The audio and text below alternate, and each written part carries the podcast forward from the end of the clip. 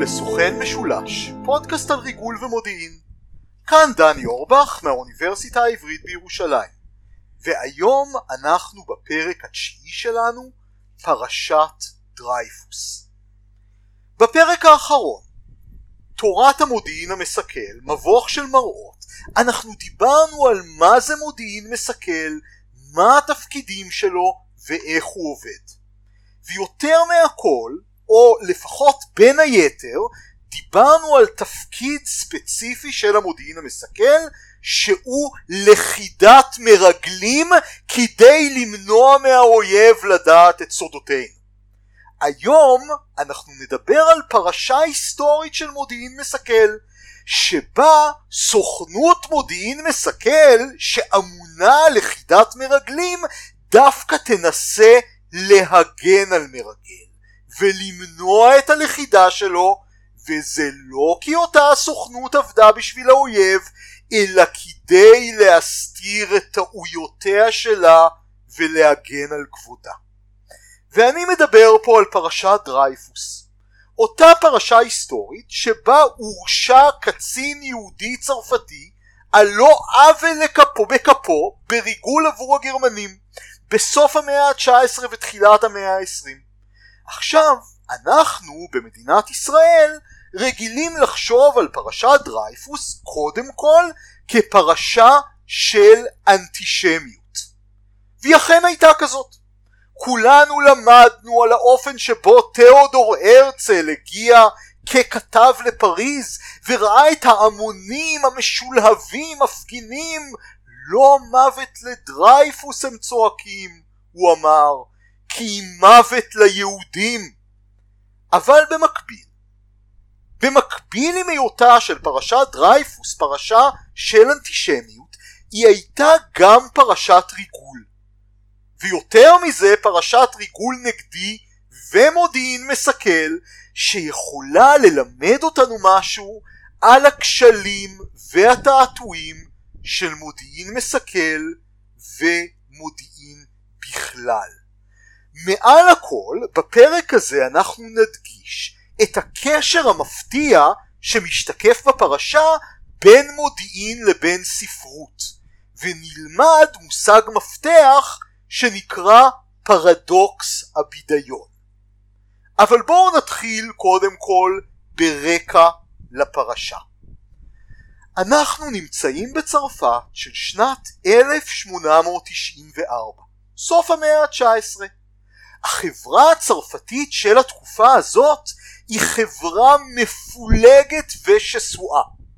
בשנת 1871 הפרוסים, גרמנים, טחנו את צרפת בשדה הקרב, הנחילו להפסד מוחץ ואפילו כבשו את פריז ושם הגרמנים הכתירו את הקיסר שלהם. שיא ההשפלה לצרפתים. זאת ועוד, הגרמנים חתכו מצרפת שטחים את מחוזות אלזס ולורן וסיפחו אותם לגרמניה. רבים מהתושבים דוברי הגרמנית באותם מחוזות היו נאמנים לצרפת ולכן היגרו מאלזס לורן לצרפת עצמה. אחד מאותם מהגרים היה היהודי האלזסי אלפרד דרייפוס ומשפחתו שתכף נגיע אליהם. צרפת של אותה התקופה הייתה ראשית כל חברה מפוחדת. כולם פחדו ממלחמה עם גרמניה שתפרוץ במוקדם או במאוחר סיבוב שני של נקמה. אבל הדעה הכללית בצרפת הייתה שהצבא הצרפתי חלש מדי בכדי להתמודד עם הצבא הגרמני המתעצם. אפילו אמרו שהילודה הצרפתית פחותה מהילודה הגרמנית, שגרמניה מתחזקת יותר מבחינה דמוגרפית, מה גם שהחברה הצרפתית הייתה שסועה מבפנים, בין ימין לשמאל, בין תומכי המהפכה הגדולה לתומכי הכנסייה והימין שהביטו אחורה למלוכה בנוסטלגיה. והצבא ראה את כל זה וראשית כל הסתגר בתוך עצמו. ראה בעצמו את הכוח היחיד שיכול להציל את האומה ממלחמה נוספת עם גרמניה. והצבא לפיכך היה מאוד חשדני כלפי האוכלוסייה האזרחית ובמיוחד חשדני כלפי השמאל. ומכיוון שהשמאל האנטי כנסייתי אנטי קלריקלי זוהה גם עם זכויות היהודים בחוגי הימין והצבא והמלוכנים רווחה אנטישמיות דורסנית ששולבה עם השתבללות של הצבא בין ארבע קירותיו ודאגה כמעט חולנית לכבודו. שני הדברים הללו, האנטישמיות והדאגה לכבוד הצבא שנובעת מאותה הסתגרות ומאותו חשש ממלחמה נוספת, שניהם ימלאו תפקיד מהותי בסיפור שלנו. אבל פה אני רוצה לעצור את הדיון בסיפור ההיסטורי ולהכניס לבמה שלנו מושג שיהיה מושג מפתח בפרק הזה והמושג הזה נקרא פרדוקס הבידיון. אני רוצה שתחשבו רגע על עצמכם כשאתם קוראים ספר. כשאנחנו נתקלים בדמויות בדיוניות כמו אנה קרנינה, כמו פרודו בגינס, כמו הארי פוטר. אנחנו יודעים שהדמויות הללו דמיוניות, אבל מנטלית, בתוך תוכנו, אנחנו מתנהגים כאילו שהן דמויות אמיתיות. למה אני מתכוון? אנחנו כואבים את כאבם, אנחנו פוחדים שקורה להם משהו, אנחנו שמחים בשמחתם, בגלל זה ספרים, אם הם ספרים טובים, לא רק מעניינים אותנו, אלא לפעמים גם מטלטלים אותנו רגשית. ושורת הטכניקות הספרותיות וטכניקות הכתיבה שסופר משתמש בהם על מנת להחיות את העלילה, לגרום לנו להשעות את אי האמון ולהפוך סיפור בדיוני לרגע לסיפור אמין ואמיתי באופן שיגרום לנו להאמין בו באופן זמני. לכל זה קוראים פרדוקס הבידיון. איך אנחנו מאמינים ולו באופן זמני במשהו שהוא לא אמיתי. פרדוקס הבידיון כבעיה פילוסופית הופיע מאוד מאוד מוקדם בהגות המערבית, למעשה הוא מופיע כבר בדיאלוגים של אפלטון. במחקר המודרני מי שעסקו בו באופן אינטנסיבי היו שני חוקרים בשם קולין רדפורד ומייקל וסטון שכתבו מאמר מכונן בשנת 1972 בשם מדוע אכפת לנו מאנה קרנינה? ואותם סופרים, אותם מחברים והממשיכים שלהם תיארו את מגוון הטכניקות שבאמצעותם סופר גורם לנו להתגבר על פרדוקס הבידיון ולהאמין במה שלא אמיתי. פרדוקס הבידיון מאוד מאוד נכון ותקף גם לעולם המודיעין. האנק פרנקון, חוקר מודיעין מסכל, כתב על כך רבות בספר המבוא שלו לתחום.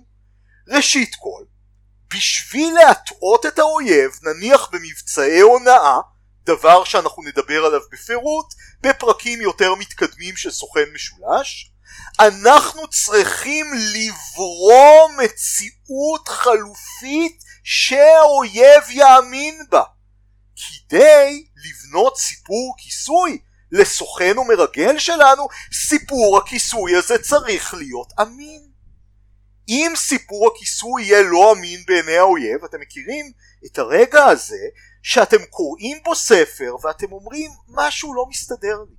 העלילה לא אמינה.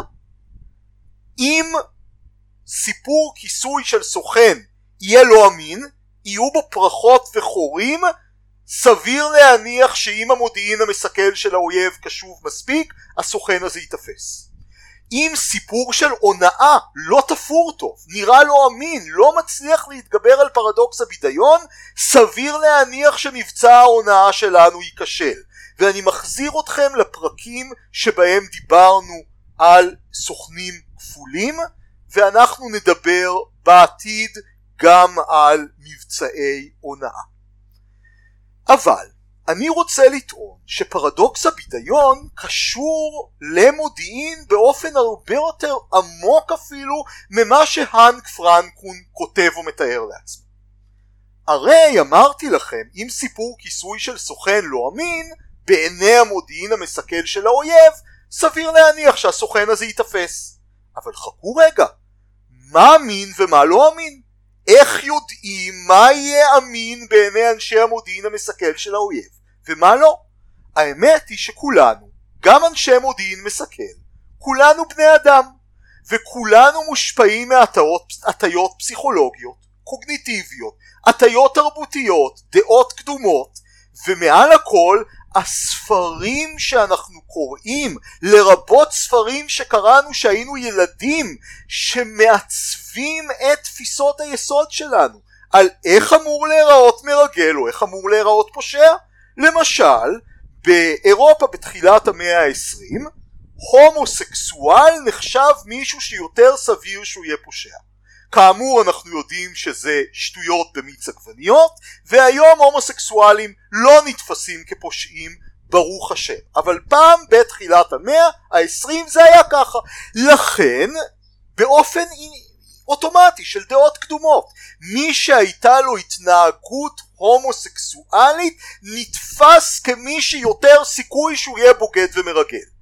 כלומר מאמין מה לא אמין בעינינו, במה אנחנו חושדים, במה אנחנו לא חושדים, כל זה מעוצב על ידי הדעות הקדומות שלנו ועל ידי הספרות שאנחנו קוראים כך שגם את המציאות שלנו, מה שאנחנו מאמינים בו, מה שאנחנו לא מאמינים בו, אפשר לראות כסוג של פרדוקס בידיון. איך זה קשור לפרשת דרייפוס? אנחנו תכף נראה. אבל ראשית נדבר על איך התחילה הפרשה. בספטמבר 1894 מדאם בסטיאן המנקה הצרפתית של השגרירות הגרמנית בפריז העבירה למודיעין המסכל הצרפתי מסמך מתוך סל ניירות ממשרדו של הנספח הצבאי הגרמני קולונל פון שוורצקופן עכשיו, זה לא היה דבר חדש. מדאם בסטיאן הייתה סוכנת של מדור סטטיסטיקה, קרי סוכנות המודיעין במטה הכללי הצרפתי שעסקה בעיקר במודיעין מסכל, והיא באופן קבוע העבירה את המסמכים שהנספח הצבאי הגרמני זרק לפח. הנספח הצבאי הגרמני, כמו נספחים צבאיים אחרים באותה התקופה ולאחר מכן, היה ממונה גם על ריגול והפעלת סוכנים גרמניים בצרפת. הוא היה מאוד רשלן, הוא נהג במקום להשמיד את המכתבים והמסמכים הסודיים שלו, הוא נהג לזרוק אותם לפח, לכמת אותם לפעמים לקרוע אותם לכמה חלקים ולזרוק אותם לפח, מהיכן שמדאם בסטיאן המנקה אספה אותם והעבירה אותם למפעיל שלה, רב סרן אנרי ממדור סטטיסטיקה מהמודיעין המסכל הצרפתי שם הם הוכו מחדש ופוענחו. השיטה הזאת של אה, העברת מסמכים מהשגרירות הגרמנית למודיעין הצרפתי דרך המנקה נקראה בז'רגון של אותה תקופה הדרך הרגילה.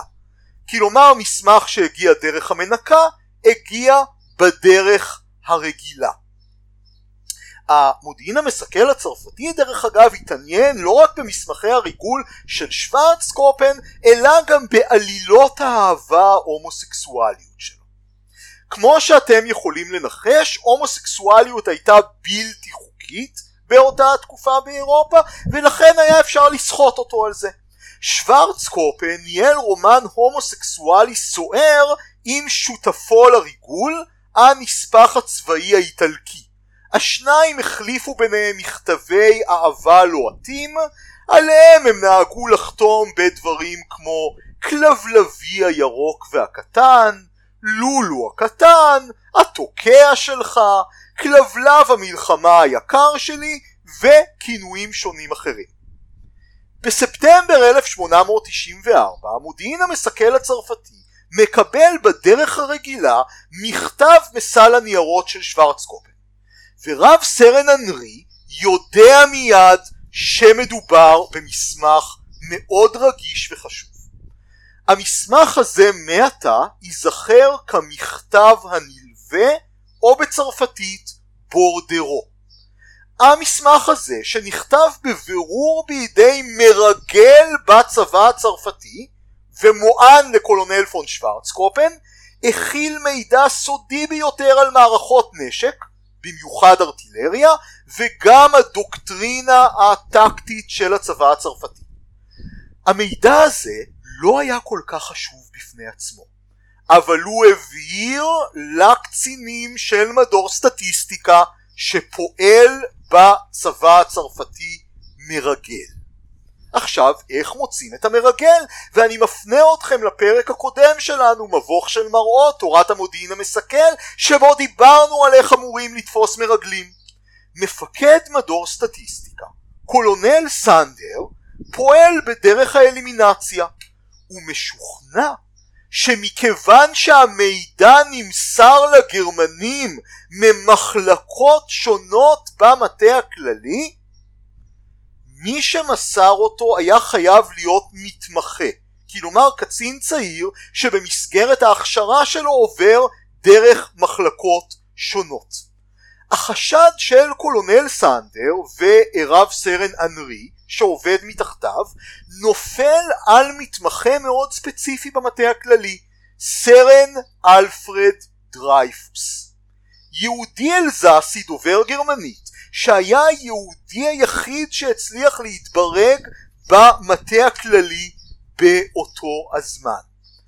שר המלחמה באותה תקופה, גנרל מרסייה, הואשם על ידי הימין בכך שהוא מקדם יהודים ומעלה אותם לדרגות בחירות. לכן כדי להתגונן בפני ההאשמות האלה היה נוח גם לא להאמין שדרייפוס חשוד בריגול. כדי להבהיר לכולם אם יהודי מרגל אז אני מטפל בו במלוא חומרת הדין. מה שבהתחלה מעורר את החשד זה שכתב היד שבבורדרו דומה באופן קלוש לכתב היד של דרייפוס ואין הרבה מתמחים במטה הכללי. אבל למעשה זה לא ראיה לכלום מכיוון שבאותה תקופה אנשים למדו בבתי ספר לכתוב בצורה מאוד מסוימת ולכן כל כתב יד היה דומה לכל כתב יד. קולונל סנדר שהיה אנטישמי חשד בדרייפוס מראש וכדי לאשש את החשד הזה הוא מוסר את המכתב הנלווה, את הבורדרו, למומחה לכתב יד שעובד עבור משטרת פריז. אדם על סף הטירוף מלא בתיאוריות קונספירציה ואנטישמי קנאי ואותו המומחה מוסר דוח מקצועי כביכול שאומר הנה כתב היד של היהודי דרייפוס זהה לכתב היד שבבורדרו הנה כבר ראינו טעות ראשונה במודיעין מסכן אם אתם רוצים ממומחה לתת דוח אובייקטיבי ואתם רוצים שהוא יתעלם מההטיות והדעות הקדומות שלו אל תאמרו לו מראש שהאדם הזה יהודי או שהאדם הזה חשוד מי שנכנס לתמונה בשלב הזה הוא קצין רב סרן ארמנד דו-פטי דה קלאם. דו-פטי דה קלאם היה קרוב משפחה של הרמטכ"ל שהוא היה גם בלש חובב והוא נכנס כסוג של מישהו שהרמטכ"ל ביקש ממנו לבדוק את האשמה של דרייפוס ופה נכנס לתמונה פרדוקס הבידיון. אני רוצה פה לעצור עוד רגע לפני שממשיכים עם העלילה ולהבהיר שהקשר בין פיון לספרות שמתבטא גם בפרדוקס הבידיון הוא מאוד עשיר ורב פני. רבים מאלה שכתבו סיפורי ריגול מפורסמים כמו איאן פלמינג המחבר של ג'יימס בונד או ג'ון לקארה עבדו בעברם במודיעין ותזכרו את פרדוקס הבידיון ספרים שאנשי מודיעין קוראים וכותבים משפיעים על איך הם רואים את העולם וזה לא מקרה בכלל שלמשל במערך המודיעין הבריטי מערך הדאבל קרוס שהכפיל את הסוכנים הנאצים בבריטניה במלחמת העולם השנייה לא מקרה בכלל שהרבה מהקצינים הבכירים שם למשל ג'ון מאסטרמן היו גם סופרי מתח ובלשים. ואנחנו ניתקל בזה גם שנדבר על מבצע ההונאה הבריטי במלחמת העולם השנייה מבצע בשר קצוץ באחד הפרקים העתידיים גם שם המתכננים שלו אהבו ספרי בלשים וכתבו ספרי בלשים. וגם דו-פתי דקלם כאן בפרשת דרייפוס. אמרתי לכם שהספרות שאתם קוראים קרי פרדוקס הבידיון תשפיע עליכם מאוד בשאלה מי נראה לכם חשוד ומי לא. ועכשיו אני רוצה שתחשבו על ספר בלשי זול, שאני משער שחלקכם קראתם הרבה כאלה. הרוצח, הפושע, הוא מצד אחד מישהו שיש לו מאפיינים של נבל, אבל מצד שני לא מי שאנחנו חושדים בו מיד, נכון? שהרוצח בסוף בספרים בלשיים זה תמיד אדם שהוא לא החשוד המיידי, אז גם פה. ודרייפוס בדיוק התאים לסלוט הזה. מצד אחד בעיני אנטישמים כמו אנרי, כמו דו-פתי דה קלאם, כמו סנדהר, דרייפוס היה דמות של נבל מפני שהוא יהודי, והרי ידוע לכל אנטישמי שיהודים הם בוגדניים. הוא גם היה דובר גרמנית, עוד מאפיין של נבל, כי הוא הרי מרגל עבור גרמניה. אבל מאוד לא סביר שהוא יהיה המרגל. מדוע? שדיברנו בפרק האחרון וגם בפרק השני של הפודקאסט על איך מגייסים סוכנים, דיברנו על נקודות תורפה שהמגייס מנצל אצל הסוכן שלו. ואחת מנקודות התורפה האלה היא מחסור בכסף. אבל דרייפוס, ברוך השם, היה אדם עשיר מאוד. הוא לא היה שקוע בחובות, לא היה לו מחסור בכסף, הוא היה נשוי באושר, לא היו לו מאהבות באותה תקופה בצרפת מקור להוצאה כספית ניכרת והוא היה גם פטריוט צרפתי הוא עזב את אלזס שהגרמנים כבשו אותיו יותר מזה.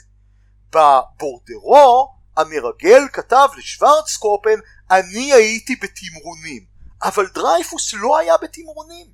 כלומר לא היו נגדו באמת ראיות וגם לא סביר שהוא יהיה מרגל. אבל שימו לב בהתאם לפרדוקס הבידיון, בהתאם לאיך שדו פתי דה קלאם חושב, דווקא אדם שאנו חושדים בו שהוא נבל, אבל לא סביר שהוא יהיה מרגל, סביר מאוד שהוא המרגל האמיתי. דרייפוס נעצר ב-15 באוקטובר 1894. דו פתי דה קלאם מתזמן את המעצר שלו כמו סצנה בספר בלשים הוא מזמין אותו בלבוש אזרחי למשרד המלחמה ברשותו של השר מרסייה. אה, אומר לו לכתוב מכתב ואז אומר לו כתב היד שלך זהה לכתב יד של מרגל שלכדנו אתה עצור מחמת ריגול. ואז ממשיכים את החקירה נגד דרייפוס ושימו לב הם כבר בטוחים שהוא אשם ורוצים לגמור את הפרשה אבל מעשה שטן אין ראיות של ממש נגד דרייפוס. אבל מצד שני אנחנו בטוחים שהוא אשם, אז מה עושים? עושים חטאים שאסור לעשות במודיעין ומודיעין מסכל, אבל למרבה הצער הם מאוד נפוצים. ראשית כל, אה, רב סרן אנרי לוקח את התיק של דרייפוס ומנסה למצוא בו רמזים שדרייפוס אשם. לזה קוראים קטיף דובדבנים. אתה לוקח את הראיות שמתאימות מראש למה שאתה חושב, בשפה פסיכולוגית יותר קוראים לזה הטיית אישוש, confirmation bias.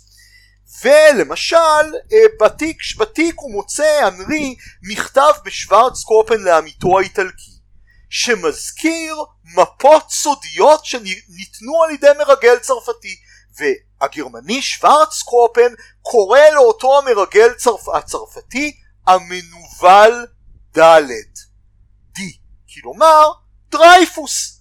אבל יש הרבה אנשים שהשם שלהם מתחיל בד' אבל אנחנו חושדים בדרייפוס מלכתחילה נכון? למרות שאין נגדו ראיות.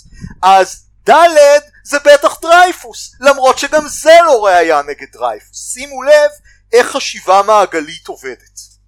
ומכיוון שהם באמת בטוחים שהוא מרגל, כדי להשיג את הראייה האחרונה, הם מזייפים מסמך, וכך הם גולשים לתחום הפלילי. אנרי והחברים שלו מזייפים שני דוחות של מודיע, צרפ... אה, מודיע ספרדי שנכתבו על ידי שוטר בשם גואנה לפני אה, פרשת דרייפוס. בדוחות היו פרטים על סוכן גרמני בצבא הצרפתי אבל לא היו יותר פרטים עליו בדוח גואנה. אנרי, דופטי וסנדר מזייפים את הדוח ומוסיפים לו שורה שבו הם כותבים אותו בוגד משרת במטה הכללי. שימו לב בשלב הזה הם עוד מתוחכמים. הזיוף שלהם לא מצביע על דרייפוס ישירות, אבל הוא מספק עוד רמז שמאושש את האשמה שלו. וכך אותו סיפור של המנוול D והדמיון המזויף בכתבי היד והיותו של דרייפוס דמות סבירה לריגול לפי פרדוקס הבידיון פלוס הזיוף הקטן בסוף כל אלה מבססים את האשמה של דרייפוס. דרייפוס מורשע בדין בריגול ובגידה. ב-15 בינואר 1895 הוא מולח לחצר בית הספר הצבאי בפריז, שם רס"ר תולש לו את הדרגות מהכתפיים, הוא מושפל, חרבו נשברת, והוא מוגלה לאי השדים.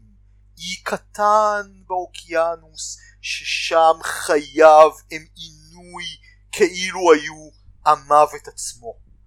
המסמכים של דרייפוס נשמרים בתיק שנקרא התיק הסודי ונשכחים אל עד שהנסיבות הפוליטיות משתנות ומפקד חדש מגיע למחלקת מודיעין ועל כך אנחנו נדבר בחלק השני של הפרק.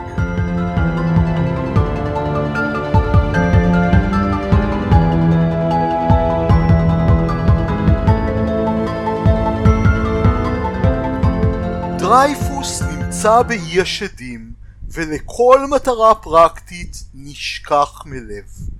כמעט כולם בצרפת משוכנעים באשמתו. למעשה חוץ מאשתו לוסי ואחיו מתיה האדם היחיד בשלב הזה שמשוכנע בחפותו של דרייפוס כמעט הוא דווקא מפקד הכלא הצבאי שדרייפוס הגיע אליו בפריז לפני שהוא הוגלה לאי השדים. מפקד הכלא הצבאי ראה את דרייפוס על סף התאבדות, מנסה להטיח את הראש שלו בקיר, והאינסטינקט שלו אמר לו שכך לא מתנהג מרגל, כך לא מתנהג אדם אשם. אבל הקצין הזה אף אחד לא הקשיב לו, הוא נודע בצבא. והתיק של דרייפוס מעלה אבק. עד שבראשון ביולי 1895 קולונל סנדר החולה פורש מהתפקיד שלו כראש מחלקת מודיעין ובמקומו מקבל את התפקיד קצין צעיר ומבטיח קולונל ז'ורג' פיקאר. ז'ורג' פיקאר הוא אנטישמי. הוא מאמין בהתחלה באשמתו של דרייפוס. אבל מבחינת העבודה המודיעינית הוא מסודר הרבה יותר מסנדר. והוא מתעב או מזדעזע מהבלגן שסנדר השאיר במחלקה אחריו.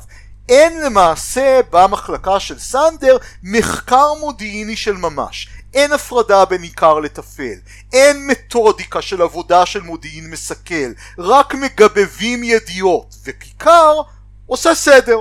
הוא מורה להביא לו את כל הידיעות הסודיות כדי שהוא יברור עיקר מטפל. ובמיוחד הוא מורה לרב סרן אנרי להביא לו את המסמכים ממדאם בסטיאן מהשגרירות הגרמנית שמגיעים כמובן בדרך הרגילה. אתם זוכרים את מעגל המודיעין שדיברנו עליו בפרק ראשון? למעשה מה שפיקר עושה הוא בונה על האיסוף קומה של מחקר שלא הייתה קיימת קודם וכשעובדים באופן שיטתי אפשר גם לגלות כשלים של העבר וכשלי מחשבה ומודיעין אחרים. במרץ 1896 פיקר מקבל מסמך חדש במה שנקרא הדרך הרגילה, מסמך שבגלל צבעו וגודלו נודע ככחול הקטן, בצרפתית פטיט בלו. המסמך הזה, שגם הוא הגיע משוורצקופן, לימד שיש עוד מרגל במטה הכללי הצרפתי. עכשיו, זה לא אומר שדרייפוס לא מרגל, נכון? בכלל לא. זה אומר שאולי יש עוד מרגל. והפעם שוורצקופן בחוסר זהירות מוחלט גם מציין את השם של המרגל והשם של המרגל הוא פרדיננד אסטרעזי. קצין שקוע בחובות, שקרן, פושע, ידוע לשמצה, בחסרון כיס מתמיד, בליין ונהנתן שכל הזמן צריך עוד כסף. כלומר אדם שהוא קלאסי להיות מרגל. ועכשיו פיקר יודע שאסטרזי הוא מרגל. עכשיו זה עוד לא אומר שדרייפוס לא מרגל זה רק אומר שיש מרגל חדש פיקר מבקש רשות משר המלחמה החדש גנרל ביו לפתוח בחקירה אבל ביו מזהיר אותו אני לא רוצה עוד פרשת דרייפוס. ואכן, פיקאר בהתחלה לא שם לב לדרייפוס שנמק לו באי השדים. רק חמישה חודשים לאחר מכן, באוגוסט 1896, פיקאר מחליט להסתכל בבורדרו, באותו מסמך שהרשיע את דרייפוס ונמצא בכספת, וחושכות עיניו. כתב היד בבורדרו זהה לכתב היד בכחול הקטן. ומכיוון שהכחול הקטן נכתב שדרייפוס כבר במעצר, דרייפוס לא יכול לכתוב את הכחול הקטן, ומכיוון שהבורדרו והכחול הקטן נכתבו בידי אותו אדם, משמעות הדבר, דרייפוס אינו מרגל, הורשע לשווא, ובהיותו חף מפשע, יושב באי השדים הנורא. ופיקר נתקל בקיר אטום. הממונים עליו נגדו אלו שמתחתיו ובמיוחד רב סרן אנרי נגדו למה לעורר את הפרשה הזאת? אבל פיקר לא מבין רק רגע המח... התפקיד שלנו כמחלקת המודיעין המסכל היא לתפוס ברגלים לא? אתם לא רואים שמרגל נמצא בצבא הצרפתי ופועל באופן חופשי?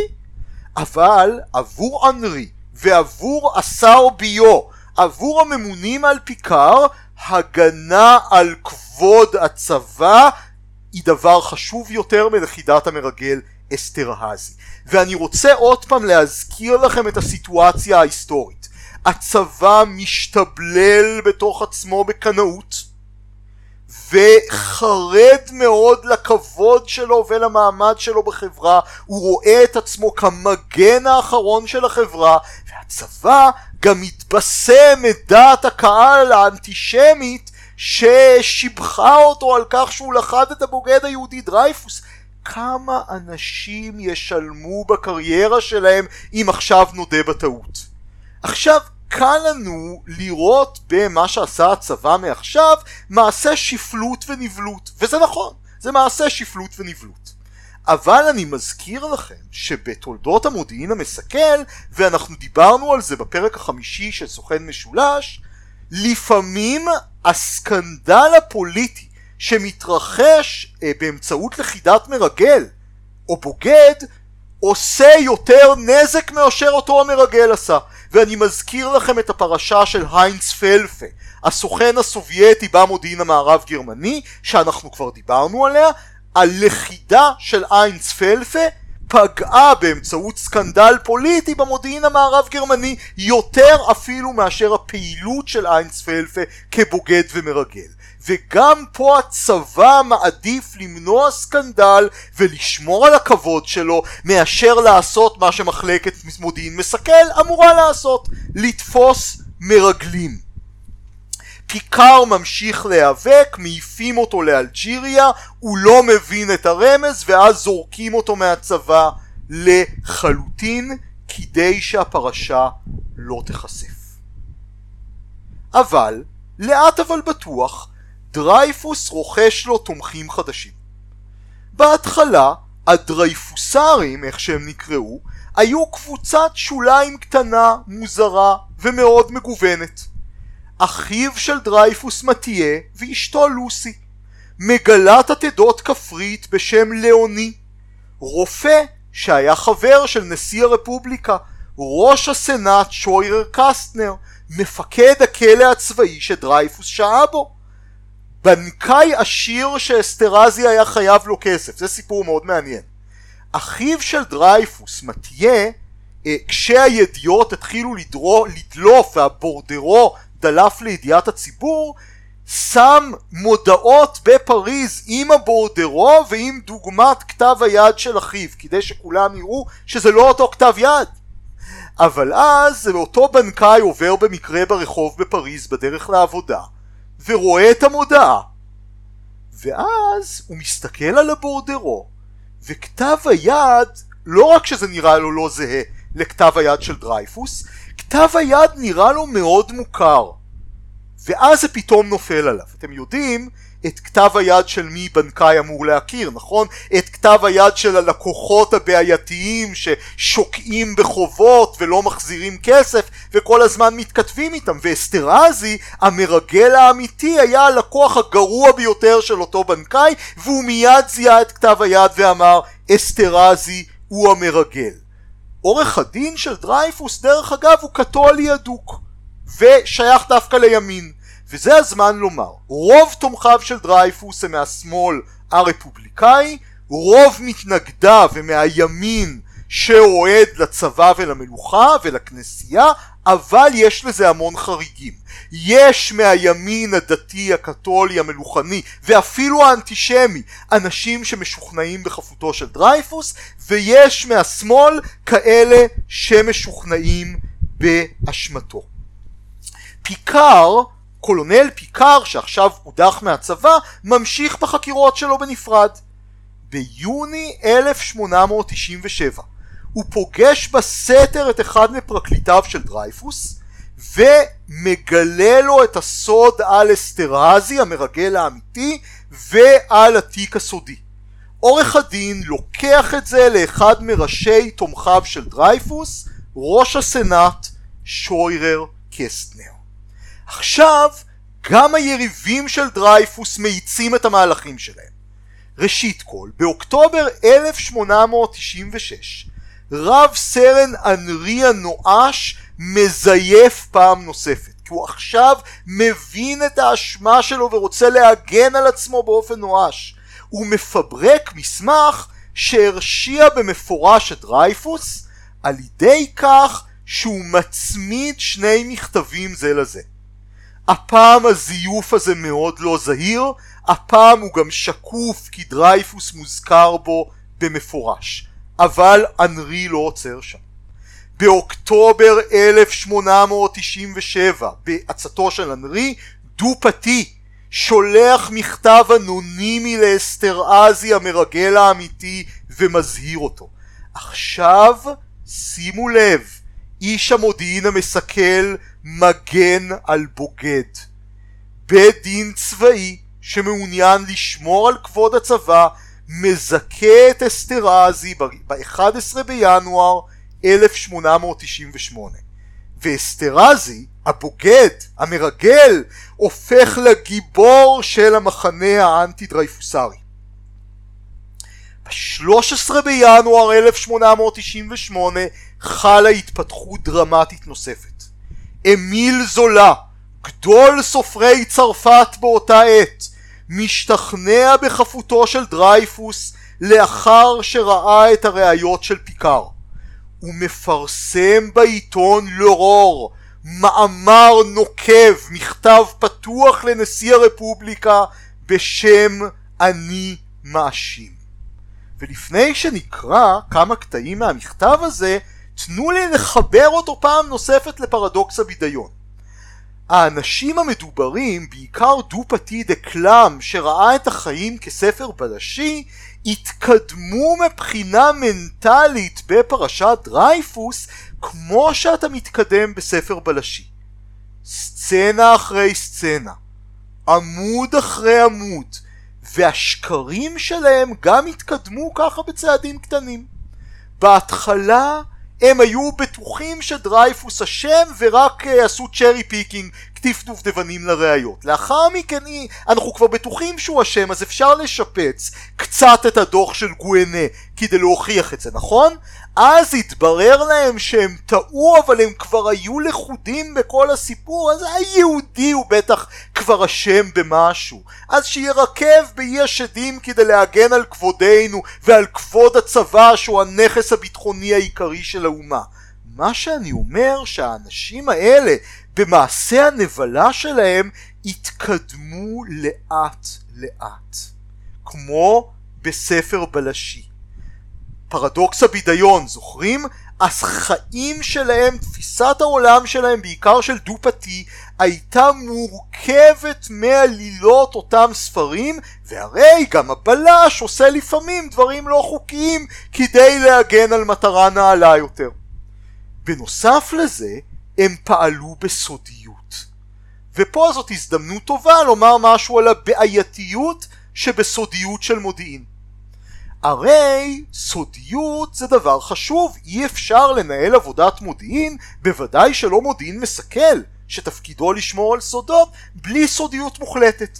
אבל הסודיות נותנת לקבוצה שהתמכרה לשקרים של עצמה ולכודה בחשיבה קבוצתית ובשקרים שהיא מספרת לעצמה ומשלה את עצמה בהם, הסודיות, החושך, נותן להם להרגיש שמה שהם עושים זה בסדר.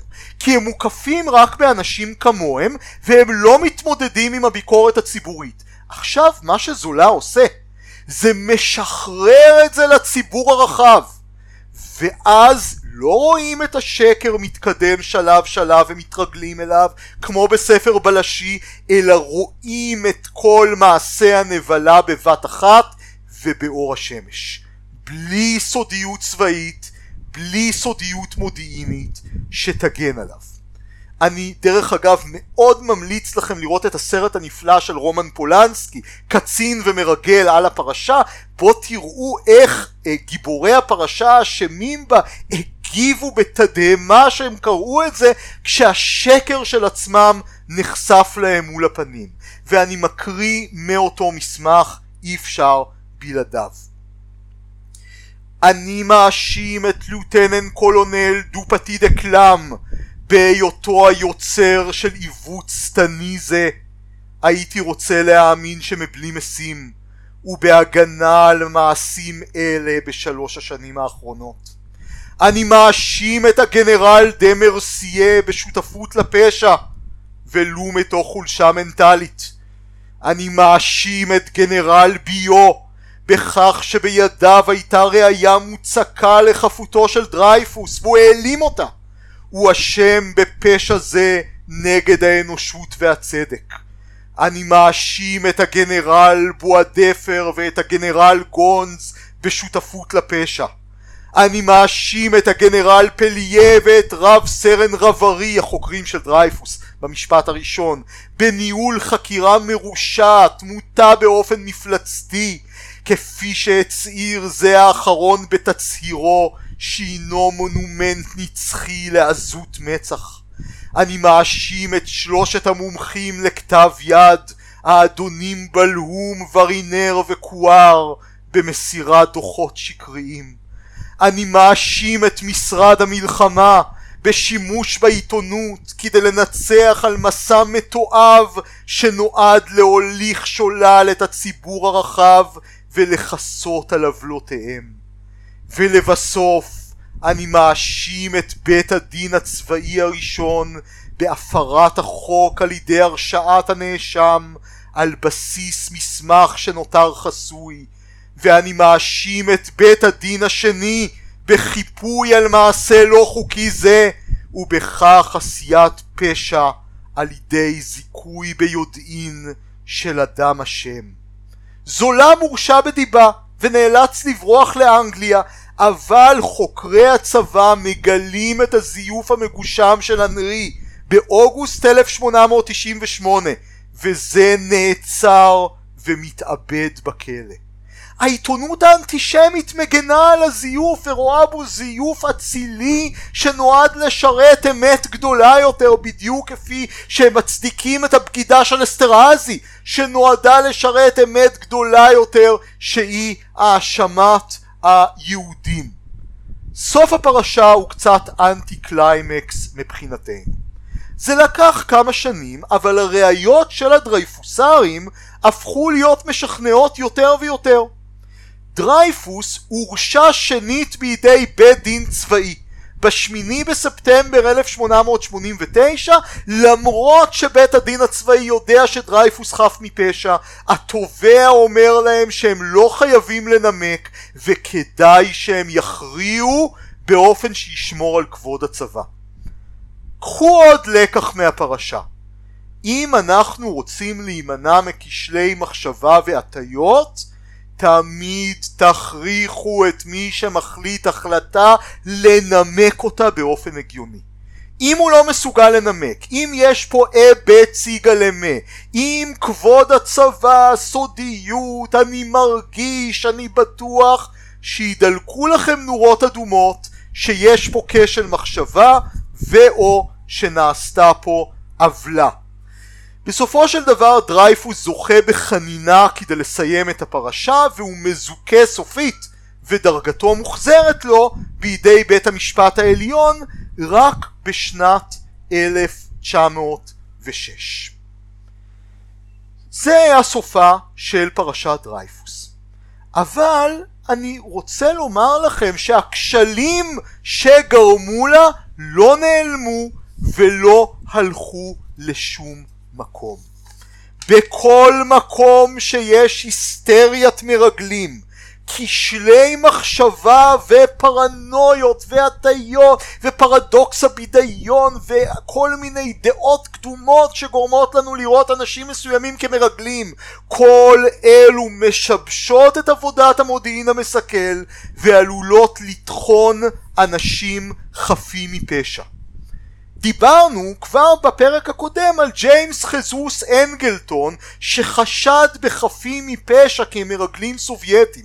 אדם שהאמין ברוח פרדוקס הבידיון שהוא קורא את הריגול הסובייטי כקוד ספרותי והקונספציות שלו גרמו לו לראות חפים מפשע כאשמים גם במלחמת העולם הראשונה וגם במלחמת העולם השנייה הציבור הבריטי חושד בכל גרמני בריטי כמרגל. יש לינצ'ים באזרחים גרמנים ששהו בבריטניה כולל כאלה שהיו נאמנים לחלוטין לכתר.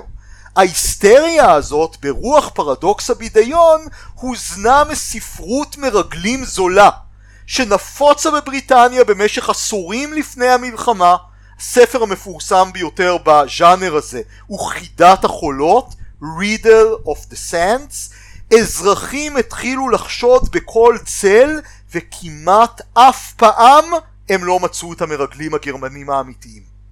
המצב לא היה טוב בהרבה לפני מלחמת העולם השנייה. כבר ב-1940 ה-MI5 המודיעין הבריטי המסכל מזהיר מפני ההיסטריה של הציבור אזרחים בציבור הרחב הציפו את המודיעין באזהרות מגוחכות שהיה קשה להבדיל בין היסטריה שעוד פעם נובעת מקריאת ספרות זולה ופרנויות לבין מודיעין אמיתי. בעיני גנרל גיא לידל, אחד ממפקדי ה-MI5, היה מדובר ב... הוא קרא לזה נוירוזה של גיס חמישי. שמועות על מרגלים נפוצו, מרגלים שפועלו בפועלים בכסות של שוליות קצבים, נזירות, גבאי כנסיות וסוכנים שנראים כלפי חוץ מעוגנים לחלוטין. לידל התלונן על המידע שמגיע אליו ואני מצטט סוכני הגיס החמישי מרעילים את הגלידה מסמנים את עמודי הטלגרף כדי להנחות את צבא הפלישה מחדירים סמים לסיגריות ומאמנים את המאושפזים בבתי חולים פסיכיאטריים לפעול כחוליות מתאבדים. כאשר פתחו שש פרות בדהרה מבוהלת, באי הזעיר איילין מור שבסקוטלנד יוחס הדבר לפעילות אויב חשאית. אפילו היונים ברחבי הממלכה הפכו לחשודות מיידיות כסוכנות גרמניות המנצלות את כישורי הניווט שלהם על מנת להעביר מידע לאויב מעבר לתעלה הבריטית. בפועל, כמו שראינו בפרק הרביעי שלנו שעסק בדאבל קרוס, הגרמנים שלחו רק 21 סוכנים לפני 1944, ואלו לרוב היו אינקומפטנטים לחלוטין, לא דיברו אנגלית טוב או בכלל לא, ולא הכירו את השפה והתרבות, כולם נתפסו מיד. וגם בארצות הברית. המדינה כלאה את אזרחיה ממוצא יפני, אמריקאים שהיו נאמנים לארצות הברית לחלוטין, אבל הוריהם היו יפנים על סמך ראיות קלושות ולא קיימות, במחנות הסגר אכזריים באזורים מדבריים של ארצות הברית. ההטיות במודיעין מסכל שנובעות מפרדוקס הבידיון ומכשלים אחרים שרירות וקיימות גם היום. אני רוצה להדגיש שפרדוקס הבידיון אינו בהכרח דבר שלילי, קריאה מעצבת את התודעה בכל מיני דרכים. פה אנחנו הבאנו דוגמה להשפעה שלילית אפשרית שלו, אבל כמו כל דבר שמשפיע על המחשבה, זה אלמנט שאנחנו צריכים להיות מודעים לו. בפרק הבא יהיה איתנו דוקטור אבנר ברנע שידבר על מודיעין מסכל במדינות דמוקרטיות. כאן דני אורבך מהחוגים להיסטוריה ולימודי אסיה באוניברסיטה העברית בירושלים. האזנתם לסוכן משולש להתראות בפרק